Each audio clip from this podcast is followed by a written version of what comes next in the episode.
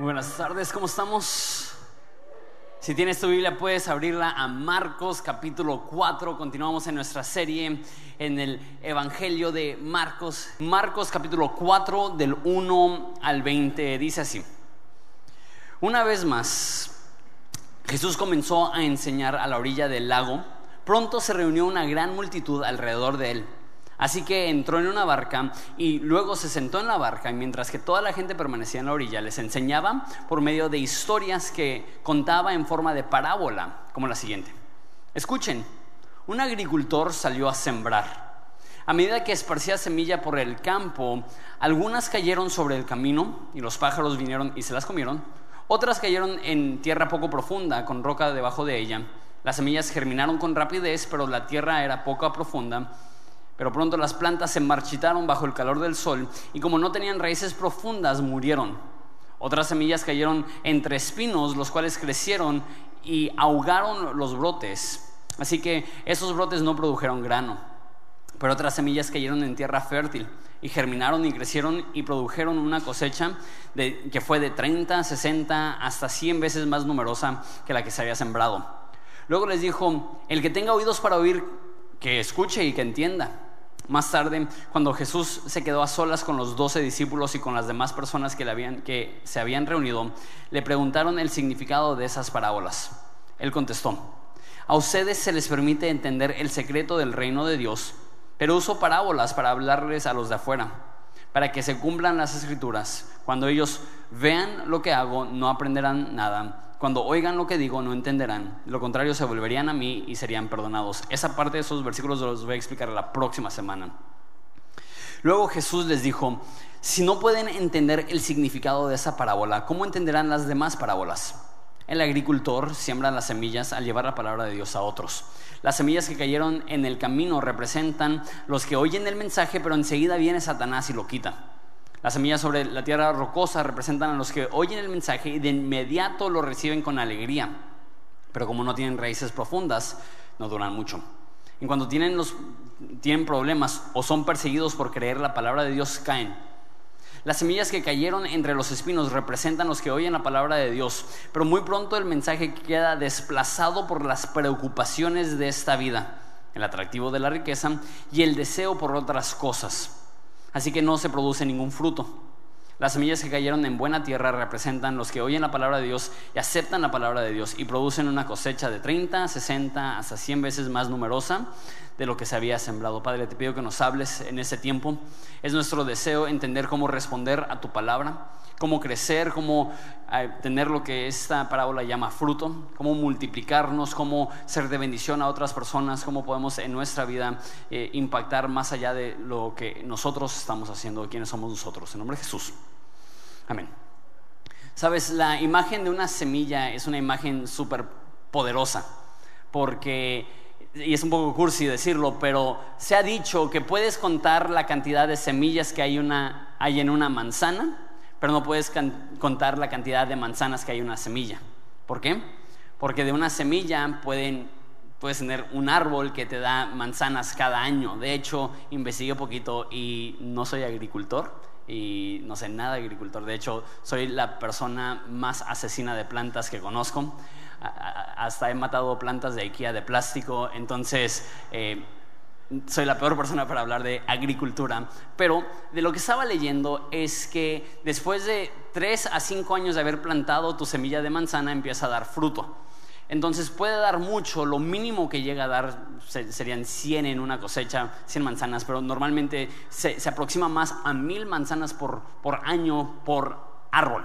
Entonces plantas un árbol y a los 5 años tienes tus 1000 manzanas por año. Si haces eso y a los 10 años ya tomas la primera cosecha y vuelves a sembrar esa, dentro de 10 años tendrás 100,000 manzanas por año. Y si tomas todas esas manzanas y las reinviertes en sembrarlas, después de 20 años tendrás 100 millones de manzanas. ¿Quién sabe? ¿No? Eso es como en el mejor de los casos. No sé si alguien tendría suficiente propiedad y campo para plantar tantos árboles. Pero entiendes que es imposible medir el potencial de una semilla. Y lo loco de una semilla es que bien te puede producir 100 millones de manzanas, o bien te comes tu manzana, la tiras y ya esa semilla jamás va a tener ningún impacto. Eso es lo poderoso de una semilla, es que tiene el potencial de ser enorme, pero si no se cuida y no se planta y no se protege y no se cultiva, esa semilla no va a producir ningún fruto.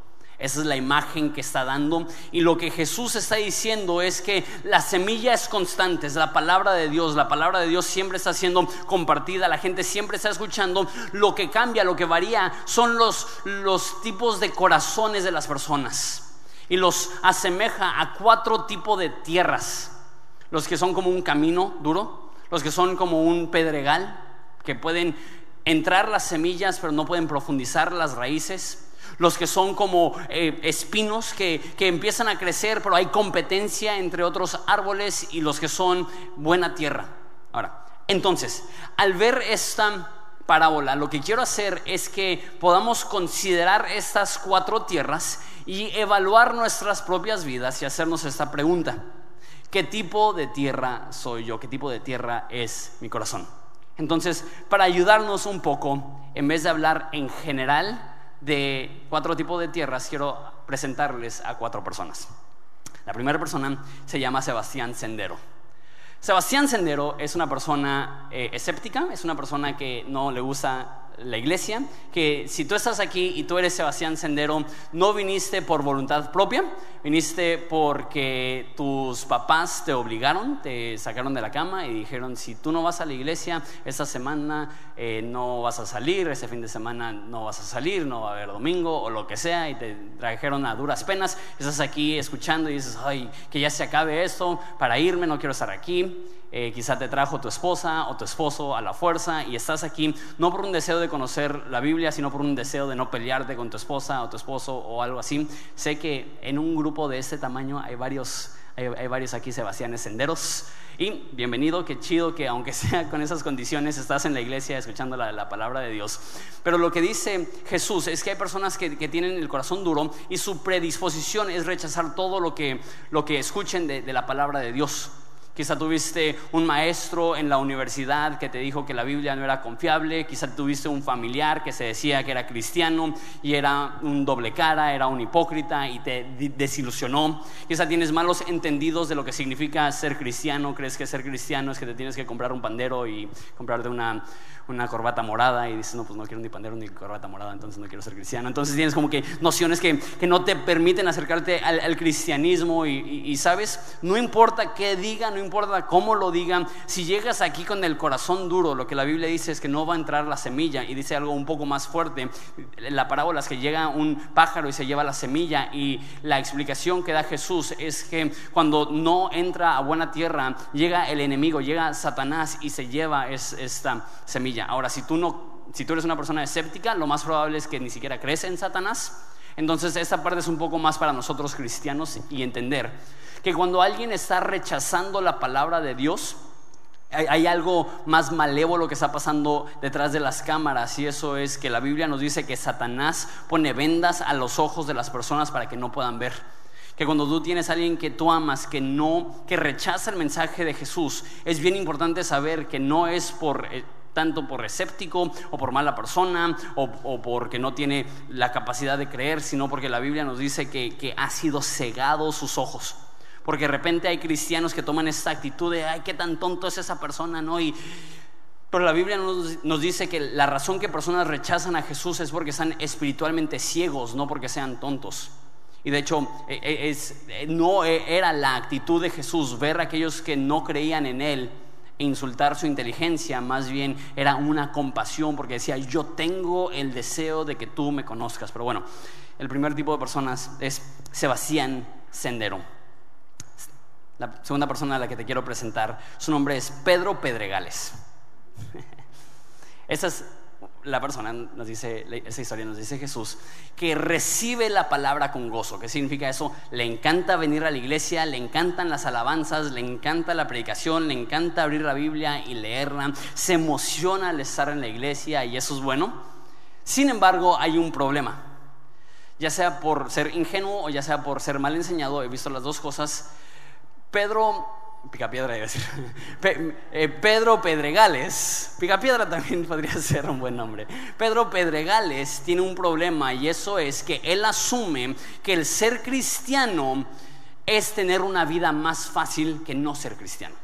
Y de repente hay malas enseñanzas en la Biblia que te dicen: ven a Jesús y tus problemas serán resueltos, ven a Jesús y tu vida será más fácil, ven a Jesús y tu esposa ya no te va a hablar feo, ven a Jesús y tus hijos te van a respetar, ven a Jesús y tu jefe ya no va a ser un patán, ven a Jesús y ya no te vas a enfermar. Y de repente las personas llegan a la iglesia con esta noción de: ahora que soy cristiano, ahora se van a alinear las estrellas, y cuando llegue al súper va a haber un lugar para estacionarme hasta enfrente, y nunca va a haber un día caluroso, y nunca va a haber días difíciles, y todo va a estar color de rosa. Y de repente empiezas a sufrir y a batallar. Y eso lo escucho un chorro de personas que dicen: pero es que soy cristiano, no entiendo por qué me está pasando esa dificultad. ¿Qué es lo que están diciendo?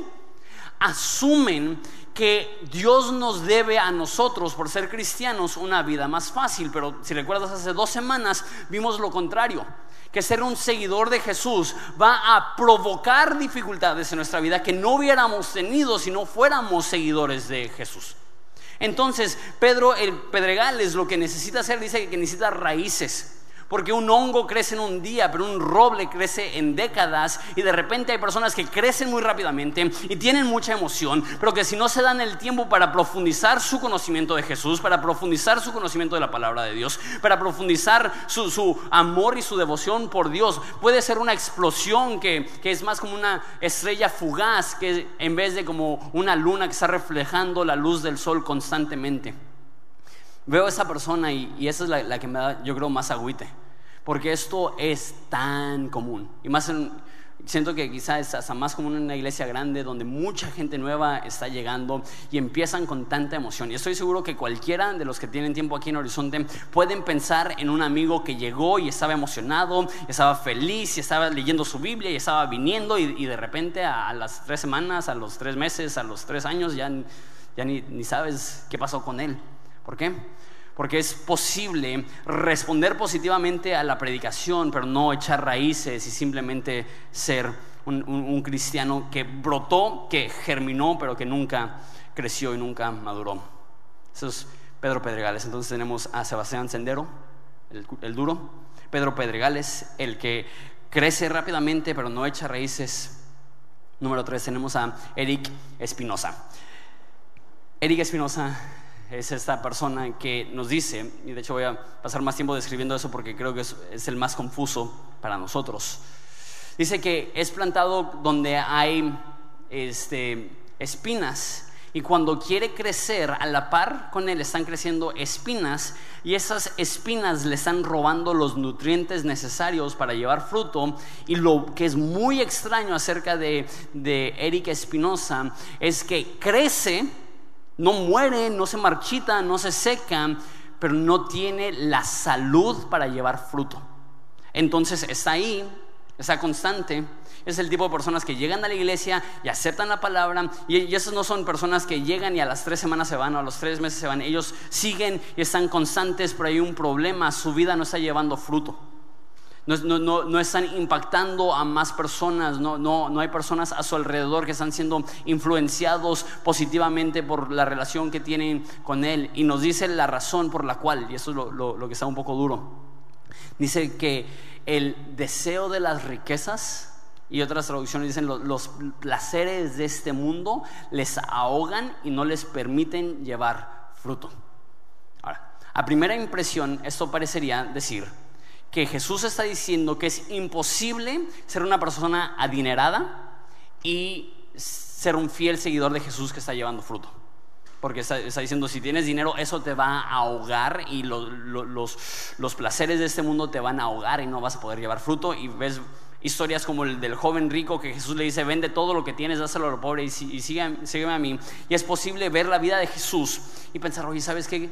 También dijo Jesús: ¿qué tan difícil es que un rico entre al reino de los cielos? Es más fácil que un camello pase por la hoja de una aguja, por el ojo de una aguja. Entonces vemos varios escritos de Jesús y pensamos: oye, entonces ¿tienes que ser pobre para seguir a Jesús? Y hay personas que han llegado a esa conclusión. Mi problema con eso es que Jesús estaba rodeado de seguidores adinerados. De hecho, la Biblia es clara en que Jesús era patrocinado por personas adineradas para que él pudiera viajar, para que él pudiera comer, y él tenía una bolsa de dinero de donaciones que ellos estaban rejuntando. Tenía suficientes amigos ricos que cuando murió lo sepultaron en la tumba de un hombre rico que era amigo de él. Y quizá el mejor ejemplo es Lázaro. Muchos creen que Lázaro era el mejor amigo de Jesús. Él tenía una hacienda a las afueras de Jerusalén, grande, con la capacidad de recibir a muchas personas, con un huerto muy grande, con un tan grande que tiene su propio cementerio dentro de su misma propiedad, y tiene la capacidad de recibir a decenas, si no es que a cientos de personas en un momento. ¿Y cuál es el lugar donde se queda Jesús cuando va a Jerusalén? En la casa de su amigo Fresa, con sus 12 discípulos.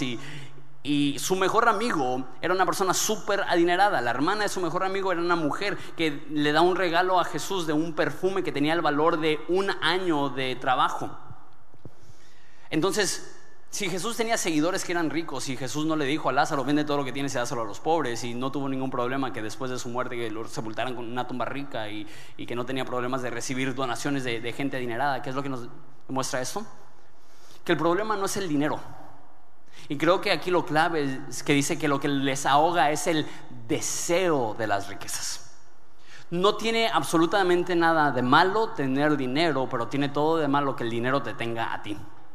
No tiene nada de malo que Dios te bendiga y te prospere y tengas la capacidad de generar recursos. Al contrario, yo sí creo que puede ser una señal de bendición de Dios, que Dios te permite tener mayores recursos. Dice en Efesios que el que antes robaba, que ya no robe, sino que trabaje para que tenga que darle a las demás personas. Entonces lo que está diciendo es que el trabajo y el ingreso es una bendición de parte de Dios para poder bendecir a las demás personas. Pero ese es el problema, el deseo de las riquezas, el no estar satisfecho con lo que tienes. Pablo dijo que yo he aprendido a estar satisfecho cualquiera sea mi situación. He aprendido a estar satisfecho con mucho, con poco, en abundancia o en escasez, comiendo carne, comiendo maruchan. Yo he aprendido a estar no sé si así lo dice en la Reina Valera, pero he aprendido a estar contento cualquiera que sea mi condición. Creo que lo que Jesús está diciendo es que uno de los mayores distractores para el corazón humano es el deseo de riquezas, el deseo de proyectar un nivel socioeconómico que impresione a tus colegas. Estaba hablando con un amigo de eso hace poco. No creo que todos los préstamos o todos los créditos sean malos. Si estás comprando una casa, si estás invirtiendo en una empresa o algo así, no creo que tenga nada de malo. Pero ¿cuántos de nuestras deudas, cuántas de nuestras deudas son que la mercadotecnia de hoy en día nos enseña que debemos de usar dinero que no tenemos para comprar cosas que no necesitamos, para impresionar a la gente que nos cae gorda? ¿Cuánto de las cosas que hemos sacado a crédito realmente no urgían, pero había algo en nosotros que decía, si tengo esto, mis colegas me van a admirar? Y yo diría, ¿por qué necesitamos la admiración del hombre si ya tenemos el respaldo de Dios, si ya tenemos la mano de Dios en nuestra vida diciendo, este es mi hijo amado en quien tengo complacencia? Entonces podemos estar satisfechos cualquiera que sea nuestra condición. No estoy diciendo que es malo invertir y salir adelante y ganar. Lo que estoy diciendo que es malo es que cuando no tienes eso, cuando inviertes y pierdes, y eso te devasta, muestra dónde está tu corazón. Si tú necesitas un aumento en el trabajo para estar bien emocionalmente, demuestra dónde está tu corazón. Si para ti, si te va bien económicamente, estás feliz, y si te va mal económicamente, estás deprimido, demuestra dónde está tu corazón. El deseo de las riquezas, dice Pablo, que es raíz de todo tipo de mal. No es malo ser rico, es malo a expensas de tu relación con Dios buscar ser rico. No es malo ganar mucho dinero, es malo a expensas de tu relación con Dios ser avaro, ser una persona que se está aprovechando y abusando de las demás personas para conseguir dinero.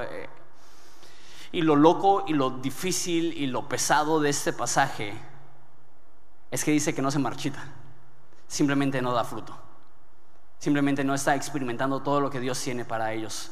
Simplemente no está viviendo con su máximo potencial porque ha crecido, pero no se está reproduciendo. Spurgeon decía, me encanta esta frase, que la última parte del hombre que se convierte es la cartera. Que para muchas personas no tiene ningún problema con darle a Dios su corazón y que no tienen ningún problema con darle a Dios su mente, y no tienen ningún problema con decirle a Dios, aquí toma mi familia, arréglala, por favor. Pero hay personas que dicen, ¿sabes qué? Yo sigo a Dios siempre y cuando no implique mi economía. Pero Jesús dice muy claramente que no puedes servir a Dios y al dinero. O amas a uno y aborreces al otro, o sirves a uno y rechazas al otro. Cuando amas a Dios, no dejas que el dinero entre en competencia con Dios, sino que el dinero se convierte en un esclavo más, en un siervo más, con un propósito mayor, que es servir a Dios con todo lo que tienes. El dinero es un excelente recurso, pero un pésimo amo. Y muchas personas trabajan para el dinero en vez de dejar que el dinero trabaje para el reino de Dios y para poder bendecir a más personas. Ese es Eric Espinosa. Y número 4 es Beto Bonaterra. Este es el que recibe la palabra de Dios, el que echa raíces, el que tiene a Jesús como su máxima prioridad. Pero lo que se enfoca ese pasaje es que lleva mucho fruto, es que está creciendo, es que se está multiplicando. Y eso es lo que veo en esa parábola. La meta del cristiano no es la supervivencia. Dios no te creó para que estés en este mundo y simplemente digas, quiero estar aquí y quiero sobrevivir y quiero que no me pase nada malo y quiero morir e irme al cielo. Eso no es la razón que Dios te creó. Dios te creó como una semilla para que des fruto. ¿Qué es fruto? Es multiplicación. Es que tu vida puede impactar a las demás personas. Es que tu vida pueda ser de bendición a las demás personas. ¿Quieres saber si eres un cristiano sano? Muchas personas dicen, si eres un cristiano sano vas a ir a la iglesia, eso es bueno. Si eres un cristiano sano vas a orar, eso es bueno. Si eres un cristiano sano vas a leer la Biblia, eso es bueno. Pero lo que me enseña esta parábola es que lo que identifica a un cristiano sano no es qué tan alto crece, es qué tanto alcanza, qué tanto imparte, qué tanto se multiplica, qué tanto bendice a las demás personas. Escúchame bien, Dios te puso en esta tierra para que más personas puedan escuchar el mensaje de esperanza que rescató tu alma, que te dio una segunda oportunidad, que te transformó y que te perdonó. Ser cristiano es no solamente aprender a ser una semilla que cae en buena tierra, sino nosotros también convertirnos en sembradores. Nosotros podamos también estar poniendo semillas en las vidas de otras personas. Ahora, ya vimos esas 4 personas y quiero que te evalúes en tu corazón. ¿Quién soy yo? Quizá eres tú, Sebastián Sendero. Todo lo que digo lo rechazas. Bienvenido a Horizonte, qué bueno que estás aquí, aunque no quieras estar aquí. Creo que aún esas semillas que están rebotando de tu corazón, quizá un día una va a caer ahí y una pueda crecer. Quizá tú eres esa persona que amas a Dios, pero hay una superficialidad en tu relación con Dios. No has aprendido a profundizar. Esas personas, yo te animaría. No vengas a la iglesia únicamente para alimentarte espiritualmente una vez a la semana y luego el resto de la semana no alimentes tu corazón, no alimentes tu fe. No es suficiente. Por más que yo me esfuerce por darte algo nutritivo y algo que puedas aplicar a tu vida inmediatamente y algo que te pueda ayudar a crecer, ¿qué tan débil serías si comieras una vez por semana? Es algo que tienes que estar haciendo constantemente, leyendo la Biblia, amando a Dios y echando raíces.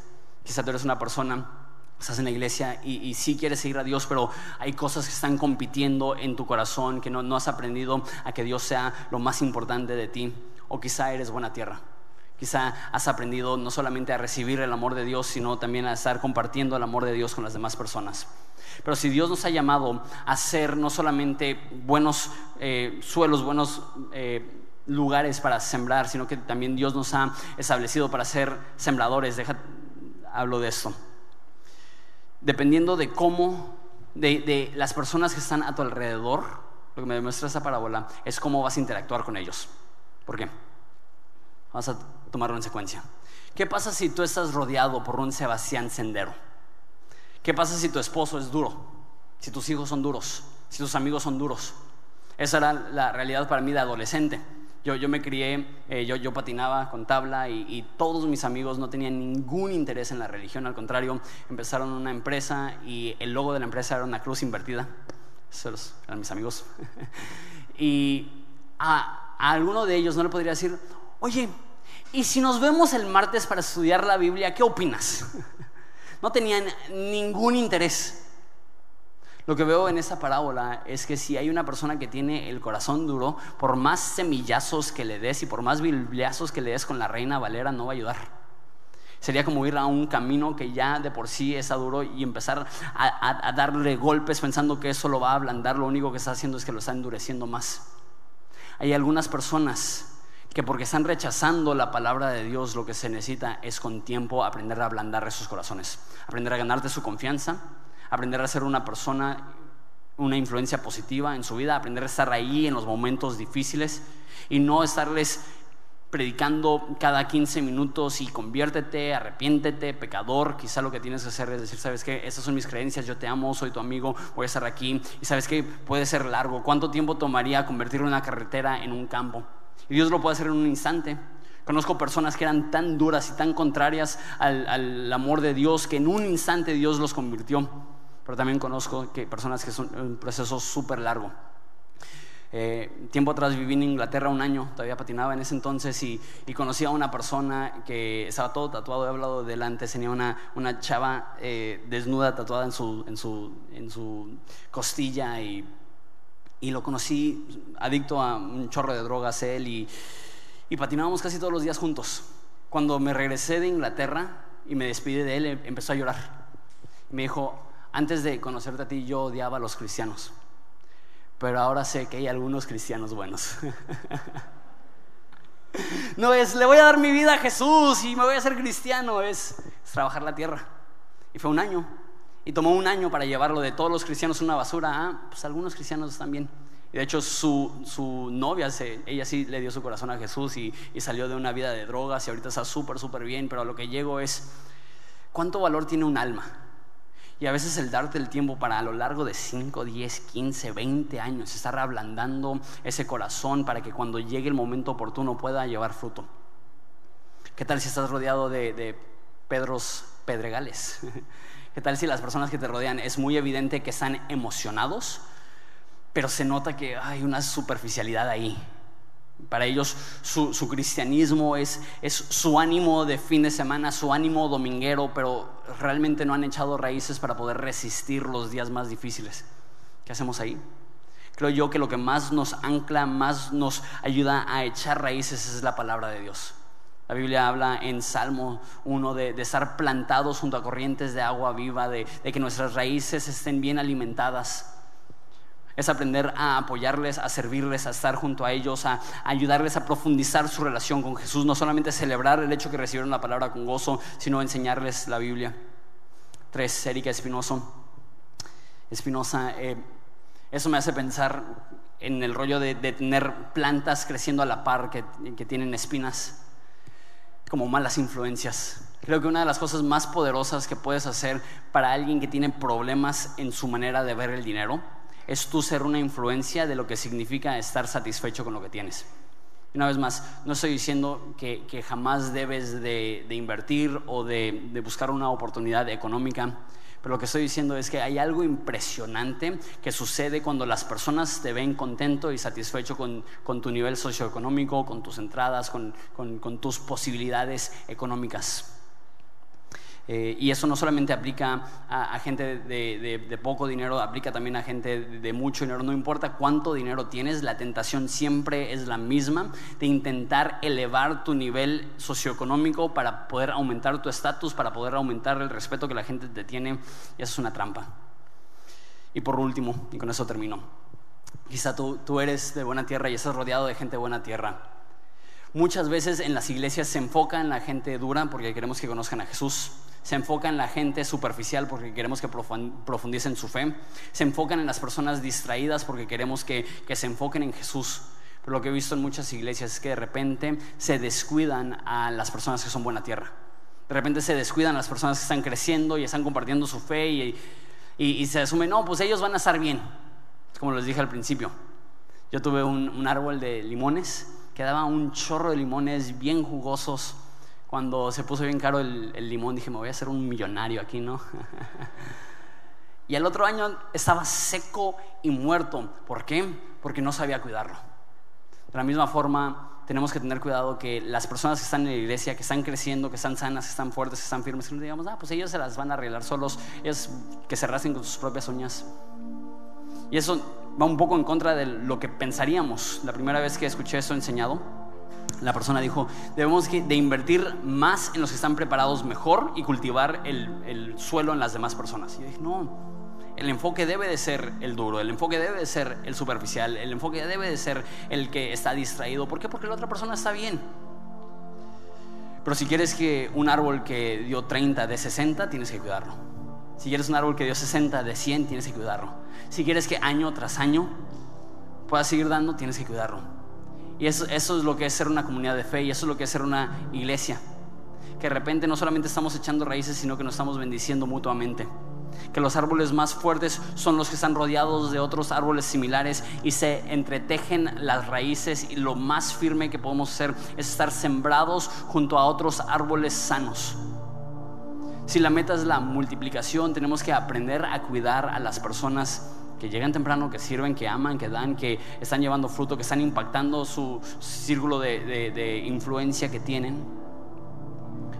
Porque lo que Jesús quiere, y la razón que este mensaje viene justo después de elegir a los discípulos, es que Jesús entendía que Él era una semilla, y Él invirtió en 12, y esos 12 en más, y esos 12 en más. Y hoy en día hay más de 2,000 millones de personas que creen en Jesús. ¿Por qué? Por el poder de una semilla. Y de repente hay esa actitud de no, lo que necesitamos es tener un alcance y que 1,000 personas reciban a Jesús en su corazón. Eso es excelente, pero el poder de la semilla no es plantar 100 árboles. El poder de la semilla es cuidar esos árboles para que esos crezcan, para que esos lleven frutos, y esos frutos se puedan reinvertir, y esos frutos se puedan llevar más frutos y más frutos y más frutos. Y es interés compuesto, que cuando está creciendo y creciendo y creciendo y creciendo y creciendo. Eso es lo que pasó en el cristianismo. Lo más importante para tu vida no es tu crecimiento personal, es importantísimo. Lo más importante para tu vida es el poder estar impactando positivamente la vida de las demás personas.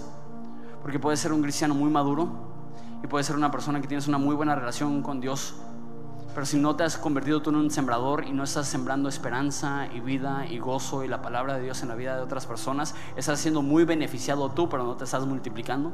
Y quizá Dios está disfrutando de tu fruto, pero no estás dándole la oportunidad de reinvertir estas semillas para que más personas puedan conocer el mensaje de Jesús. Dios nos creó no meramente para sobrevivir, Dios nos creó para multiplicarnos. Dios no nos creó únicamente para crecer, porque aún la persona que está con los espinos crece. Dios nos creó para poder ser de impacto y de influencia y de bendición para las demás personas. ¿Les parece? Nos ponemos de pie y oramos. También es el primer domingo del mes, que significa que va a haber Santa Cena. Ahorita se van a estar distribuyendo los elementos. Te pido por favor que no participes hasta que todos hayan recibido, y después el host va a salir a orar. Vamos a orar. Padre, te damos gracias. Padre, te pido que podamos hacer una evaluación honesta de nosotros mismos, de que si nuestro corazón está duro, Padre, ablándalo. Si nuestro corazón es rocoso, Padre, ayúdanos a profundizar raíces. Si nuestro corazón está distraído, ayúdanos a quitar esas malas influencias y esta distracción. Y si nuestro corazón es sano, ayúdanos a cuidarlo y cultivarlo, porque el fin es llevar más fruto. Y Padre, ayúdanos a tener la actitud no solamente de semillas, sino de sembradores, y que las personas que nos rodeen, que también los evaluemos a ellos y que digamos: ok, si ellos están duros, está bien, vamos a amar, ayudar, servir, ser pacientes el tiempo que tome para que su corazón se pueda ablandar. Son rocosos, vamos a ayudarles a profundizar en su relación con Jesús. Están distraídos, vamos a ser ejemplos de personas comprometidas al 100% con Dios. Son buena tierra. Creceremos juntos, nos apoyaremos mutuamente, nos serviremos mutuamente, con el fin de poder llevar más fruto para que más personas puedan conocer a Jesús. Te damos gracias, Padre, por la bendición que nos das de multiplicarnos, de bendecir, de influenciar, de alcanzar. Te amamos, y es en tu nombre precioso que pedimos esto. Amén. Vamos a adorar a Dios juntos.